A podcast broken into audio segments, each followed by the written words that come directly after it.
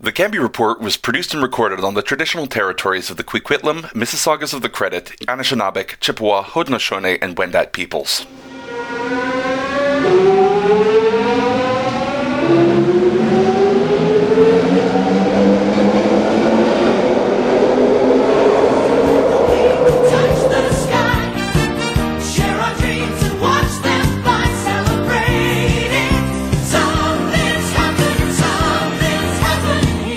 March 5th, 2023, and there are 1,322 days left until the Vancouver municipal elections.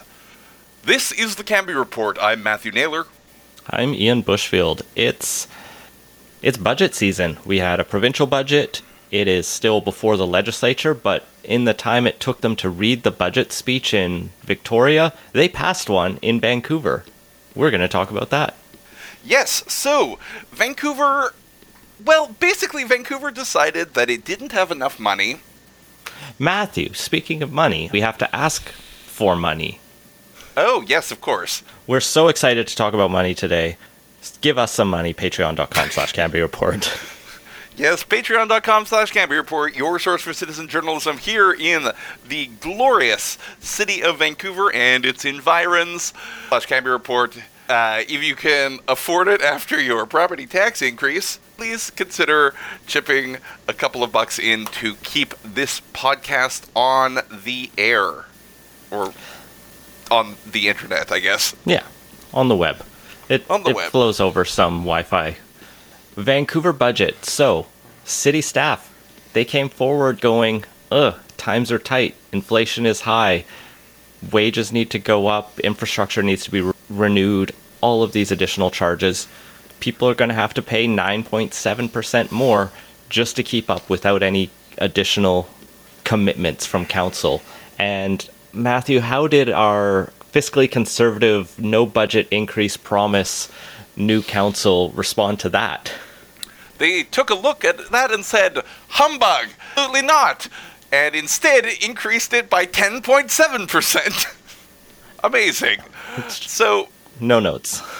yeah, like, well done. Love looking at the tweets that Sarah Kirby-Yung and Lisa Dominato and Rebecca Bligh uh, talked about during their previous term on council when they're like, ooh, this 6.7% increase is too much for the poor taxpayers of Vancouver. Little did they know. Turns out governing is hard and requires some difficult decisions. Ken Sim and ABC seem to have realized that. Uh, Ken Sim's quote on the budget increase is It sucks. Pithy, accurate, Yep. but also you were in charge of it. So basically, what what does this mean for the average person in Vancouver? So the average single-family home is going to end up paying about uh, 470 bucks more next year. The owner of the average condo will pay an extra 150 bucks. Are going to be taking the brunt of this. They will be paying approximately 670 dollars more. Yeah, so that additional increase, the original increase kind of spread across the board with small increases 1% here, 1% there, 2.7 for the Vancouver police and just kind of 5% trickling to grow the city to meet the growing city's needs. Now, it came out just ahead and then it was released as kind of an omnibus motion as BC has a governing majority and they can pre-plan things and be efficient. Lots more money. So 4.19 million to vancouver fire rescue. Another $600000 for grass and plant maintenance. That mowing the grass is finally going to happen. I mean, uh, $300,000 to engineering services. This I'm very gratified to see because they were like considering cutting things like dikes when they were talking about finding efficiencies. $180,000 for cleaning grants to support plazas and parklets, and $110,000 to the Vancouver Public Library to hire one person to train staff in crisis prevention and intervention. Now, they're still saying that they want to find the efficiencies that they promised, but I think they've decided that they'd rather do some stuff rather than cut some stuff. And like honestly, I kind of feel like that's the the general distribu- disposition of most people when they get into government. like I'll give them a bit of charitable credit here. It's hard to find efficiencies. Like it's not going to magically churn up overnight that you can uh, solve all the issues or churn the city around. So I'm sure they will I mean, find some told- things to we cut, told but them that. yeah, that was not going to happen in 100 days. Buried further down in the motion was another 3.4 million for the Vancouver Police Department. This covered various things including cost of living adjustments, $670,000 to cover statutory holiday pay for Truth and Reconciliation Day, which they get holiday pay just like any other worker, but some people flag that on Twitter. Uh, money for body worn cameras, money for cell phones, $415,000. And then just, you know, money across the board for a lot of different things. This was a 20 point motion brought forward by Councillor Kirby-Yung. What's really interesting here is this budget wasn't controversial. I meant I said it went through in the same day. Usually budgets take quite a while and could, could be quite contentious like they were in the previous council. But here, even with a council that's majority, they they still got unanimous votes on most of this. It seems like Boyle and the Greens didn't take issue with giving money to firefighters and to engineering and the library. Things that are pretty unobjectionable, especially for the progressives on the on council. The only line item that got some pushback was from Councillor Boyle, who opposed some of the increases for the Vancouver Police Department. That was more of a symbolic vote by herself in the corner than was going to do anything. Because also, as we learned, even if council voted against the police department budget, they could still get it. Go figure. So, like, we've been saying that Vancouver is undertaxed for some time. 10.7% is a hefty increase. Um, so, like, acknowledging that, I, I think this is within the bounds of being bearable. Like, it, it's certainly, as things go, less than the increase in the value of the properties are going to be like people are going to gain more equity than they are paying in tax. They have. It's been a weird year in the real estate market where things have jumped and then come back a bit. But overall, if you've held your home for more than a year or two, you've Yeah. definitely accrued those gains on paper at least. And for many people with limited cash income, you can defer your property taxes, so it's not like a real hit to you today. What I what I find really fascinating about this is the politics, right? Because Ken Sim and ABC come in saying we need to keep taxes down. Every increase has been too much, and they had to make that tough choice, right? Do they fund the promises that they made and the continued operation of a largely effectively run city? For all the complaints people have, your garbage gets picked up, right? Pothills generally get filled, although maybe not as fast. Like things get done in Vancouver, and it's a nice place to live. People want to live there, and so the question is: Do you go austerity, or do you like eat the political hay and? Like this is year one of a four-year mandate. If there's a time when Ken Sim can take the hit of being the high tax mayor, it's today. Yes, and like politically, I think this is probably the the wisest thing to do. People don't want to see their engineering services be unable to do the engineering that they want. Like if city services start to crumble, people will object, and that will come back to bite a mayor and their party in the ass in the next election. as it did for the previous one. Yes. So there you have it. A budget with little controversy, but a big headline. It it's just fascinating how different this was than the last four years. In our next story, the headline isn't going to come now, it's going to come much later, and it's going to be much more disastrous. Port Coquitlam has increased its property taxes by only 3.38%. They are doing this to save people money, and also in doing so, they are putting basically no cash in their cash reserve. Yeah, I think this was most notable because as news of the 10.7% increase in Vancouver came out, Brad West was tweeting about how like low tax Port Coquitlam is, and they're like, "We kept ours to 3.38. What are you guys doing over there?" Like the subtle, like he didn't directly name Vancouver, but it was clearly time to be like, "Haha, we don't have to pay as much." And Justin McElroy with Metro Matters, CBC's newsletter, interviews him and asks him like, "Can you really afford to do this?" And he says, "You know, I get it. In 50 years, we might have to replace a piece of infrastructure that's going to be very expensive, and it is responsible to put money away for that. But at the same time, you have to balance that with the current taxpayers' ability to pay." And like, it just makes me think that Port Coquitlam is being run like an irresponsible strata. Yeah, They're not paying their maintenance fees, they have no reserve, and the building's going to fall apart.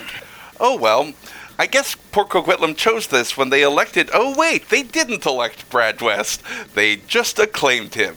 Democracy kind of short circuited in Port Coquitlam last time around, and this is what you get. It's not like they were going to vote for the guy who was like, or woman or person who was like, I'll raise taxes by a sufficient amount to make sure we have a healthy reserves. None of these people are going to be mayor when Port Coquitlam's facilities start crumbling, and they are literally crumbling in Vancouver at the moment, and they're facing 10% increase. So maybe I just don't even know what I'm talking about. Yeah, we did have a side of the aquatic center fall off. Back in Vancouver, a secret meeting has been used to kill the living wage policy. So, up until uh, the passage of this policy, the city had been a certified living wage employer for about uh, like more than five years, and they haven't like precisely killed the policy. Like they have amended the policy, but basically what they are doing is instead of paying the living wages for families BC estimated rate, the city will now pay wages based on a five-year rolling average of the rate. it does mean they will not be certified as a living wage employer anymore. Uh, there's like two interesting aspects to this. The first is that it was done in camera last month, and it was done, I think, before a series of articles came out speculating whether the city would maintain its status as a certified living wage employer given the change in administration. It turns out they'd already made the decision, just they didn't tell anyone about it because they did it in a closed meeting. And I think their justification for doing that was it deals with employment issues. When you change a policy, you do have to publicize the results of that vote, that it changed Yeah, something. eventually. Someone's going to find out when you make a change in a closed meeting. Yeah, in-camera meetings are are for like dealing with specific employees, at least in my understanding. Like you, you should be doing the broad contract stuff out in the open if you're able to. And like I don't know if there's any specific partic- like policy that would prevent them from doing so, but if there was, I would find that odd. Yeah, it was a weird decision to go in camera for this. And I looking into this see where the city came from and I wonder if this did originate from staff as a recommendation at first. The living wage this year actually jumped by 17% and I went and found the report itself and verified this number because this is what the city was claiming, but it went from $20.90 an hour to $24.08 per hour. So three over three dollar increase, which is a pretty nice chunk of change for city workers. The city had basically just been setting their minimum wage as the living wage, and looking at the report itself from the Living Wages for Families BC and the CCPA, they say the policy changes over the last three years have actually counterbalanced the cost of living in many ways. These are policies from the provincial and federal governments, like childcare benefits and just putting money back in people's pockets. And they say, as a result, the Metro Vancouver living wage declined significantly in 2019 and remained below its 2018 level until this year. Those savings from the affordability improvements have been completely wiped out by rising cost of living, though, and so we jumped by 17%. They then, in the next paragraph, also point out that they changed their calculation for housing costs because they realized they'd been undercalculating and not really reflecting true housing costs, and that also bumped the number up a bit. Okay, so like on the face of this, you know, I, I acknowledge that this is, uh, impacts you directly. Like this blows, but th- this does suck. However, like seventy percent over one year is a huge increase for the city to bear, and. Uh, it, it's also like if the, the cost of living goes down, you, you don't really want to be seeing decreases in city wages. I, I actually think a five year rolling average isn't a terrible way to do that. Yeah, and that's one of the other things. Like the city uh, staff seem to also point out that like this annual jumping around from this report makes it a bit administratively difficult for a large employer, and I could see that. Now, yeah, I, I think this is probably a reasonable, in the end, way to balance it out. It does cost them their certification. Presumably, if the you know calculation stays largely the same over the next few years, I don't think they want to change it dramatically every year, or else they totally discredit their methodology.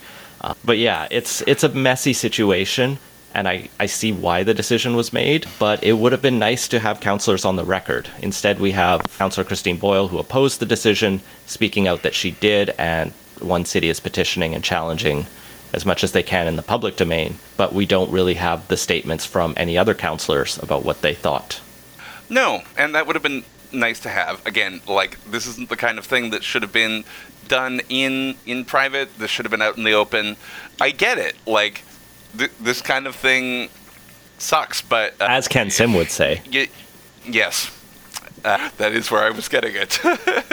you know, as for other municipalities around the province, Port Coquitlam, Quesnel, and Victoria are paying the increased living wage. So, and, and you know, let it be known that I do want people to be uh, paid a, a living wage, but like there there does have to be, I think, some accountability for uh, the people who are deciding these policies. You can't do it in private. Speaking of accountability, We have Progress Vancouver's election report in. They were late. We didn't have it last episode for when we did our breakdown of the public financing. And for the assignment that was turned in late, this is this is a doozy of a document. Now, a number of different candidates turned theirs in late and they weren't very notable. The entire team, I believe, cast of candidates all turned in their very basic reports late, like Bill Tieleman and Colleen Hardwick. This is the individual candidate, the electoral organization, the party put its in, and that's where all the finances were accounted for. Individuals still have to put their own ins and just say, we didn't spend any money personally, it was all through the party. That's not really notable. Progress is, though, it's first interesting to see, you know, where did they sit on the spending spectrum? They raised $256,000, and we need to come back to that m- number in a second. And they spent $265,000, was significantly less than one city who spent 400,000 and more than like the Greens and Vision Vancouver who I don't have the numbers in front of me, but I think it was like 160,000. So a, mod- a modest amount. They ran a mayoral campaign, but it, you know, placed fourth, and they struggled to go beyond that.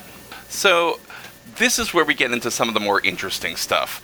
There is, let's say, irregularities and inappropriate accounting on the report that has been turned in. Basically, Progress has accepted a $50,000 loan from a man named Jason McLean in February 2022, which was solicited to finance the day-to-day administration of Progress Vancouver. This was basically supposed to be their their outside of the campaign period operating expenses. However, this isn't allowed. The party basically didn't do their homework and uh, forgot about the December 1st, 2021 proclamation of the Local Election Statutes Amendment Act, which basically says that all loans to an electoral organization are loans for election expenses and subject to the prescri- prescribed limit on loans for non-financial institutions.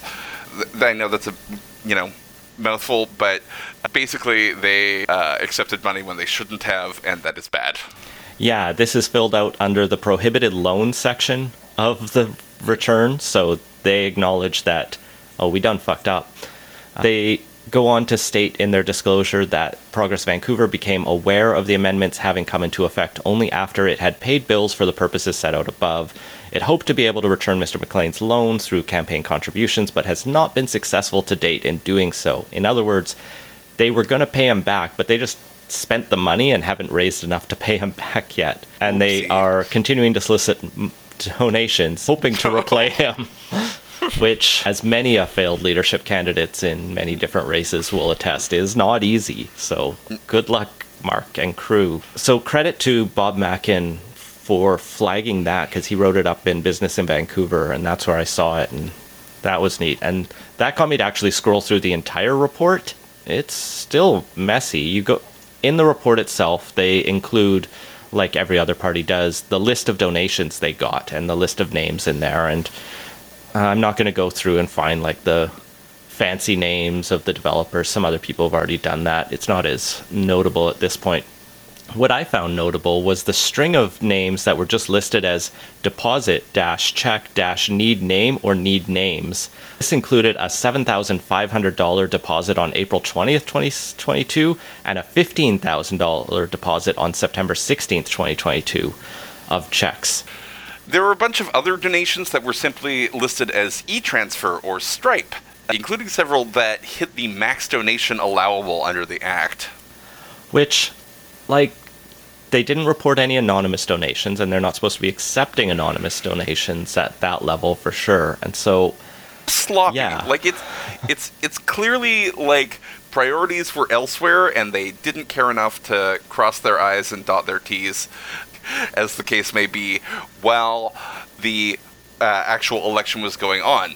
Also notable is that they are on the list of Elections BC's latent disqualified candidates. The notice that because they ran someone for Director of Electoral Area A, needed to file two different disclosure statements, they only filed one disclosure statement for both the City of Vancouver and Electoral Area A. These are different jurisdictions, they're not allowed to do that. It needs to be two forms. Embarrassing But as someone as someone who has forgotten to file their forms for electoral area A, I sympathize and hope they were able to rectify the mistake as painlessly as possible.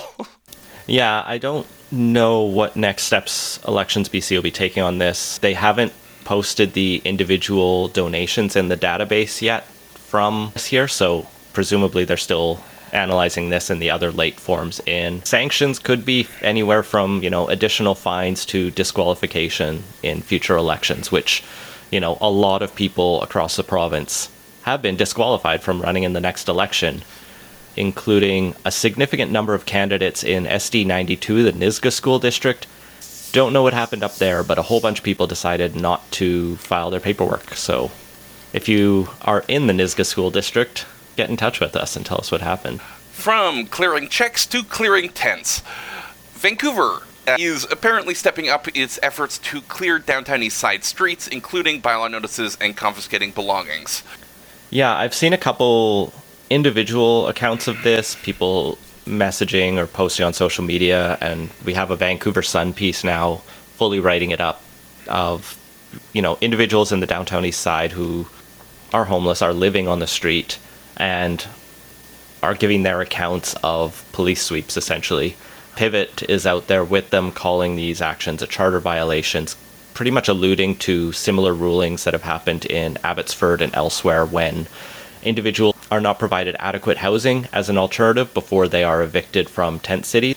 And so the question here is what is the city providing to people they are asking to leave or are they not really forcing them to leave are they just kind of saying hey you should move and in some cases they're not forcing it it's a bit messy the facts in this one that's Yeah, and wh- what I am unclear on is who is doing this. My suspicion is that it is like under under the direction of the city and and still under A- ABC slash police initiative.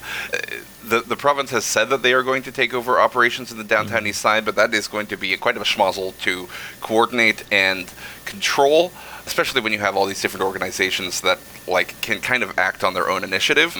The city is claiming that they are offering shelter for the residents that are being removed, but like what exactly that is, we don't know the specifics of. Oftentimes, these these offerings are inadequate and make people feel less safe than living on the street, which is really saying something about the state of social housing in the city of Vancouver.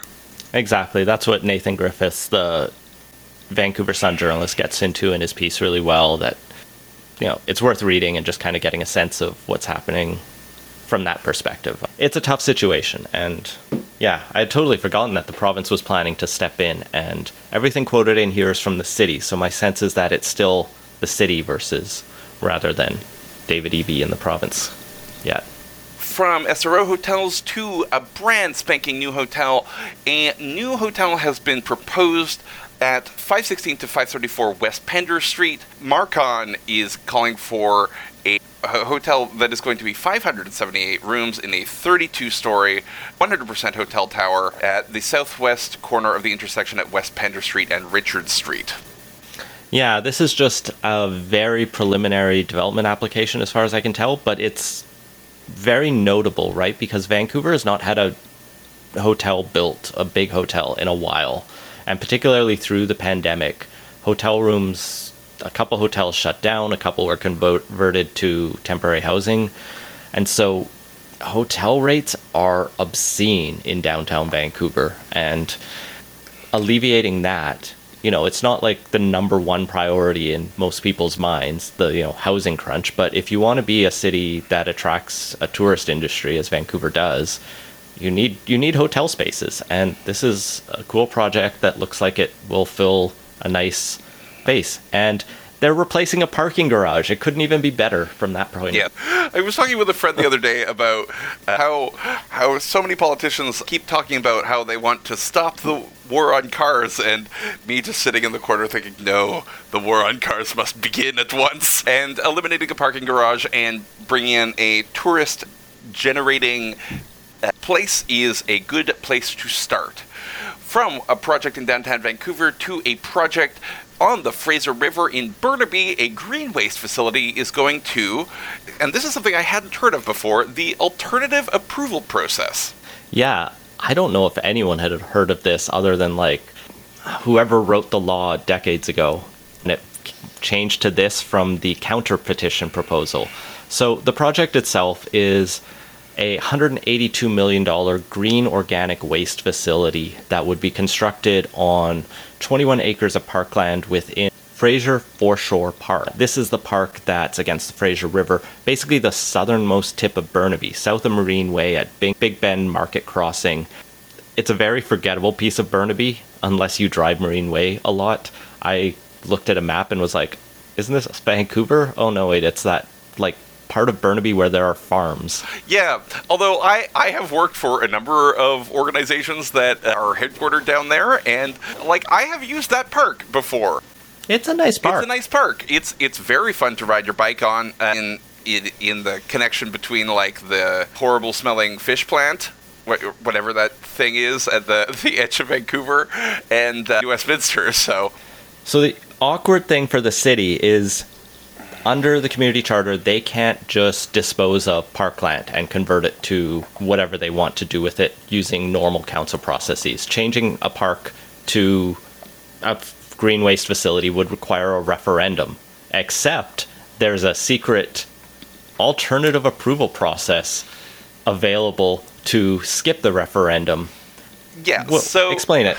Basically, if 10% of registered voters, so in Burnaby's case, this means 16,250, counter petition the proposal, the city either has to nix the project or go to referendum. If those signatures aren't received, the process passes without going to referendum. So basically, this is this is this is saying that it, it transforms it from a, a positive approval process to a negative approval process. If the uproar is so great that Save the Park campaign, which I'm sure will eventually bring into action, decides that you know they will mobilize enough time and money and, and volunteers to get those 16,250 people to sign, the city actually like not even go to a referendum in this. They're just going to not proceed. Yeah, and part of the reason they decided to en- enable this situation, this tool, was that they say it's cheaper in the end, like because they don't need to print out ballots and mail them to every Burnaby resident and do a full mail-in ballot initiative over this and referendum. So they can just post on their website that you know here you can download a form, sign it, send it to us if you are against this, and you know if sixteen thousand two hundred fifty-one or sixteen thousand two hundred fifty people do that, they kill the project. I don't know what they do about green waste in the meantime because presumably there's a demand for this facility. I guess it'll have to go somewhere else. Yeah, whatever, I don't know whatever they're doing with it right now. It's- it's just a really fascinating process. It it initially to me looked like the council was entirely shirking their responsibilities and just being like, "Well, we're going to do this project. We'll give 10% a like citizens veto," which sounded wild until I recognized that they had to either do this or a referendum. And I don't know which is better in This is that I don't think either of us. Okay. Like this is better. Referendums are bad. We shouldn't govern by them. Like I acknowledge that park space is a huge issue, and we we shouldn't dispose of it lightly. Citizenry is not equipped to make granular policy decisions. It's not what democracies sh- are are like. This isn't how we should govern ourselves. Uh, yeah, I, I, I, hope, I acknowledge that you were probably going to say, I don't think either of us is particularly in favor of referenda, and the answer is yes, I am not. What's also fascinating here is Burnaby's turnout in the last election. They, like Port Coquitlam, did not have a contested mayor's race. It's below 20%. They need roughly half of the number of people who voted to actually turn out for this. And this is going to be a lower information situation than the what's the official election campaign? Five weeks, eight weeks, whatever it was. Yeah. Uh, basically, this park's days are numbered. This isn't going to happen, and we should all prepare for a delightful new way to dispose of green waste in Burnaby, because it's coming. The council unanimously supported going this way, although two councillors, Alison Gu and Daniel Tetrault, both of the Burnaby Citizens Association BCA, got motions through asking staff to, from Gu, to explore ballot request process and see if there's a way to make it very easy for citizens to get ballots or an initiative petition forms in this case. And Tetrault's motion was to help promote engagement, making sure that people could be aware the situation was happening. Although, as some of the media coverage notes, it's awkward for the city to kind of raise awareness about an issue that they probably want to happen, uh, but then people will have to write in if they are against. It's like, here's this great thing we're doing. Don't complain about it. Mm-hmm. But if you want Yeah. to, here's how.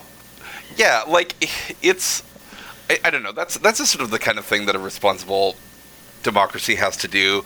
Uh, like I, I support this as a alternative to like a dumb parks land disposal process. Uh, green waste does need to be dealt with somehow. So I think what's notable is that two councillors, also from the BCA, voted against Gu and Tetrault's motions. This is Sav Dhaliwal and Pietro Calendino. They argued citizens already have plenty of information about this. Don't worry about it. It'll, it'll be fine. I, so I think there's a bit of a split there between Gu and Tetrault, who are probably a bit more sympathetic to the save the park position, and Dhaliwal and Calendino to just the like, let's get the money and build the big waste facility. I'm reading between the lines there, but if you want to save the park, go to burnaby.ca, find the form, and get it in by April 28th. I've seen already in a few of the Burnaby forums, like people are mad about this. It will be interesting to watch if it actually happens or doesn't. You're not the only one reading between the lines. The Surrey Police Union has uh, read into the actions of one councillor, Rob Stutt's, vote and other activities on the Public Safety Committee, which is involved in the return to RCMP. Uh, basically, Councillor Rob Stutt, who is ex RCMP himself, his son works for the RCMP and his daughter works for the city, but is seconded to the RCMP. The Just Surrey a Police bunch of cops. Oh yeah, yeah, yeah. The Surrey Police Union claims this cl- creates a conflict of interest that should have been declared, and he should have recused himself from votes on the RCMP contract. And we're back at it, beating the drum of what constitutes po- of interest, what is a pecuniary interest or an indirect pecuniary interest with respect to municipalities in British Columbia. Is this a conflict of interest itself? And the answer is no, probably not. Yeah, that comes from our reading and understanding of the community charter and the conflict of interest provisions therein, as well as Surrey's own code of conduct, which basically just references the community charter. They have a section in there on conflicts of interest, and they say a council member shall rigorously avoid situations which may result in claims of pecuniary interest. There you go. Conflict of interest or bias. I don't know how council members avoid all situations that result in claims of bias. Seems like their job. Literally, the job of an elected official is to take positions on things.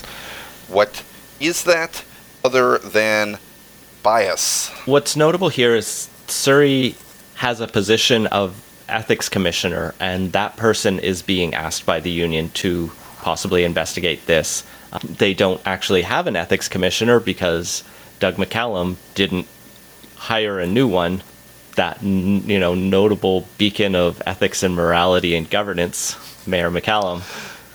But Brenda Locke is committed to hiring a new one in the next month. So Thanks. So, no heroes in this story. Everyone is either wrong or wrong or wrong in a different way.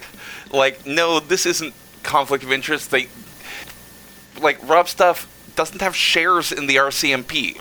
Like, he, his pension is safe. His son doesn't create a indirect punic. Like, only your partner can give you like a familial pecuniary interest. I guess. I guess if your children were dependents, I can't imagine that they are. So is that what differentiates the situation in the city of Vancouver where multiple councillors in the last term especially would recuse themselves from votes on Vancouver Police Department funding or were they just being overly cautious? Do you think? No, no, no. Like da- Dominato and De Genova are, or De Genova at least it's either Sarah Kirby-Yung or Lisa Dominato. I can't remember which one at the mo- off the top of my head, but like they are married to police officers. That that does create a pecuniary interest, and so they did need to recuse themselves. Good to clarify that. Is not clear is what the fuck is going on in Harrison Hot Springs. I mostly want to flag this really good piece from the Fraser Valley Current, a great newsletter for politics news if you're in the Fraser Valley or just want to follow it. Um, they all hate the mayor there, and the mayor hates the old mayor, who is now a councillor. Yeah, what a disaster. Basically, outgoing mayor Leo Facio decided to run for council instead and endorsed another councillor for mayor. Ed Wood, running for mayor, who he was a Facio critic, won with 44%, defeating the mayor's pick, who got 34%, and another critic of the former mayor, who got 22%. A resounding win uh, for a new way of operating in the city. However, However, Facio won his seat, and the other three people who were elected to council have allied with him pretty hard. Only five people ran for the four seats, so not a hotly contested race for council. This means that the mayor is kind of on his own, and therefore it's been quite awkward when, for example, at his victory speech, he like complained about the previous council and said we're going to fix things finally and people i guess were reportedly including this ex-mayor and other just walking out on his speech. Classy stuff. Speaking of walking out so has a significant chunk of the village's staff. Two-thirds seem to have quit or have retired as of the end of january of the senior management. There's only one of the three admins who are listed on their contact us page who are still working there. Because I guess they have no one left You're- to update the website. The like this is hilarious. So, Ed Ed the new mayor, is claiming that the rest of council is meeting behind his back. Uh, this is in part because he has denied requests for closed meetings. They were also asked to receive a seven percent cost of living increase, but on January fourth, the councilors voted themselves a thirty percent increase in their salaries and a one thousand dollar computer stipend. Fraser Valley Current notes that that accounts for like a 6% increase for the average counselor in Harrison. Like, they are well paid. We're both in favor of politicians being well paid, but in Hot Springs, counselors are among the top paid among similar sized municipalities. They're in the league with Anmore, the like wealthy. Oh boy. Yeah, they're they're rich out there. They're, for part-time small community council, Wood decided he did not like the look of this wage increase that included for himself, and so he brought it to a full council meeting out of committee and lost the reconsideration vote four to one. During that meeting, apparently shit hit the fan as he attempted to eject the former mayor Facio from the meeting and he just refused to leave. He was allowed to apologize and then everyone kind of saved face, but it was a mess. There were calls for non-binding votes of confidence. Read the whole story. It's just like what is happening. And also credit to the Harrison Agassiz Observer. I believe it's a paper out there that's doing good reporting as well. So, in, in order to solve these like total breakdown in council relations, by the way, good luck over the next several years, citizens of Harrison Hot Springs. Council has agreed to write a letter, unanimously agreed to write a letter asking for the inspector of municipalities for help. Just being like, hey, we failed. what on earth is happening? Have you ever heard of this position, Matthew? I have not. We're learning so much about municipal governance in this province, and we've been doing this podcast for several years now. This is the week for obscure community charters. Yeah, this is year five. Like, Year five, season three. Uh, So the Fraser Valley Current reached out to the province and learned that the inspector of Muni- municipalities, which is a position designated in legislation of basically a person who's supposed to step in and fix municipalities that are running like shit, which used to be a very frequent problem and is now thankfully not as much. The inspector is technically Tara Faganello, who is the Assistant Deputy Minister for Local Government Division of BC's Ministry of Municipal Affairs. However, being an ADM is a pretty full time job, so Tara is not really spending, I'm presuming, much of their day inspecting municipalities. It's a title on a piece of paper and not a serious office, so I'm very interested to find out what the province's answer to we don't know how to fix our broken council help will be. yeah, that that is going to be interesting. I don't know. They might like like I have no idea actually. Like no, no one has done anything like worthy of punishment here. Uh, maybe of political scorn, but i everything appears to be above board. They they're going to need to like sit down and learn how to work together, or uh, it's going to be a rough couple of years in Harrison Hot Springs. The current described it as more dysfunctional than the Chilliwack School Board was a few years ago. Oof. That's, yeah, bad. Speaking of school boards, uh, so the Mission School District Board has banned a group called Action for Canada from presenting at meetings uh, for one year following them being absolute uh, pieces of shit, I believe is the technical term. Yeah, this all arose at a January 10th meeting where the group showed up uh, ostensibly to talk about SOGI policies, LGBTQ materials in schools. Danger, Yeah. danger. The allegation is they that they got screen share on their laptop and they started showing porn, like pornographic materials during the school board meeting. Yeah, this is I Yeah, couldn't fully understand it from the coverage in the local black press paper, but it sounded like a mess. Superintendent Angus Wilson was gave a quote to the paper saying, you know, he'd had to meet with them a couple times and they're concerned about many things in Canada, from immigration to vaccines to 15 minute cities. Which again, huge, huge red flag. 15 minute cities, uh, like. I, I don't know if we've we've touched on this briefly, but like in a previous episode, or, or whether it was just something that like I saw and flagged, and basically there is this huge conspiracy theory now amongst uh, people on, on what I would call the uh, lunatic wing of the right uh, that says that the desire to create 15 minute cities, which is, you know, communities where you can walk to things you need without using a car within 15 minutes, i.e., nice, livable places that humans have lived in for thousands of years. Also, something I think was in Ken Sim's 2018 and 2022 platforms. Yeah, so evil is is a conspiracy to lock people in their communities. Like that that it's It's bonkers. They're in the bonkers realm of paranoid delusions. yeah, it, it's absolute nonsense. Uh, it's a shockingly uh, community. Edmonton has been dealing with this stuff, and it honestly, I, I'm pretty disheartened by it because it's like uh, municipal politics has, in general, been pretty free from like the lunatic fringe, and, and this is a thing that has blown up in a big way, and like it's just a mind virus. I guess this group was also spotted at a local policing forum in Mission, and one witness said that during the land acknowledgement at the start of the meeting, someone from Action for Canada interrupted and said it, it's God's land, not Indigenous land, which is hell of a thing to just jump in and interrupt someone else's meeting with. Anyway, I saw this headline and was like, banning a group. Am I going to find like some civil libertarian side of me that's sympathetic? And I'm just like, no. This seem this seems like the reasonable line to draw. Where you go, all right, your group can't come back. You can write us a letter, but Yeah, and uh, I think that segues nicely into our last story of the night. Last week we were excoriating the city of Coquitlam for never having the like sense to distinguish between like Nazis and like a pride society by flying a pride flag.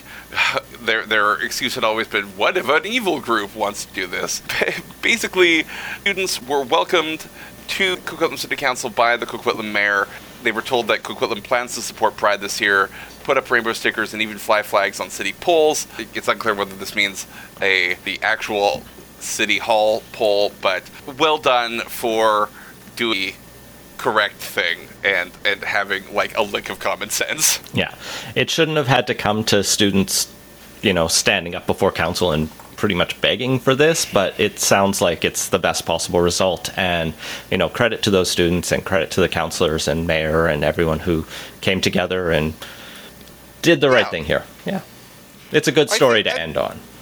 this is great. Like, we can make a difference. People just have to ask, and people have to have some common sense, and things can indeed change for the better. Well done. If you are one of those people who make things change for the better, you might be the subject of a future Vancouverata.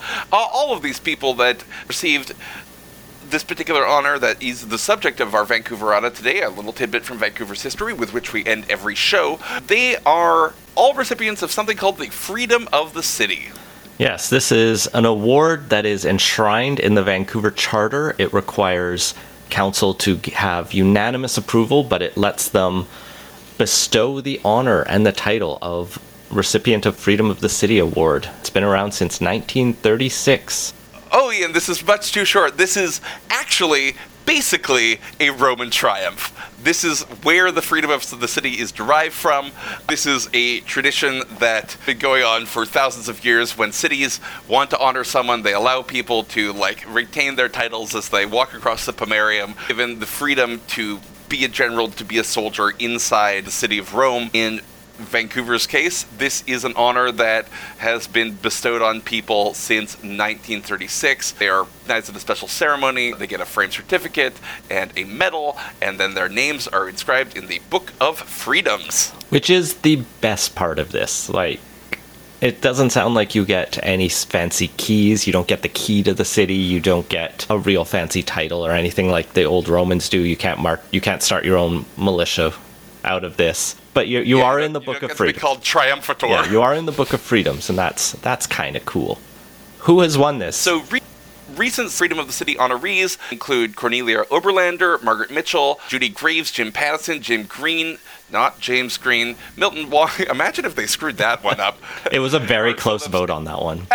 and Mike Harcourt. Uh, you know, more other other things that have been uh, honored include organizations like the Vancouver Police Pipe Band or the YWCA. And if you scroll back all all the way down to 1936, when this honor was originally being bestowed, you begin to find a lot of street signs, actually. Uh, so, Edward Beatty, Lachlan Hamilton, R.B. Bennett, Eric Hamber, William Malkin.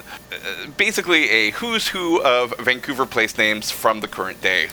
So there you go. Do something important with your life, and then convince the city of Vancouver Council of the day that you deserved your name in the Book of Freedoms alongside the Seaforth Highlanders and others.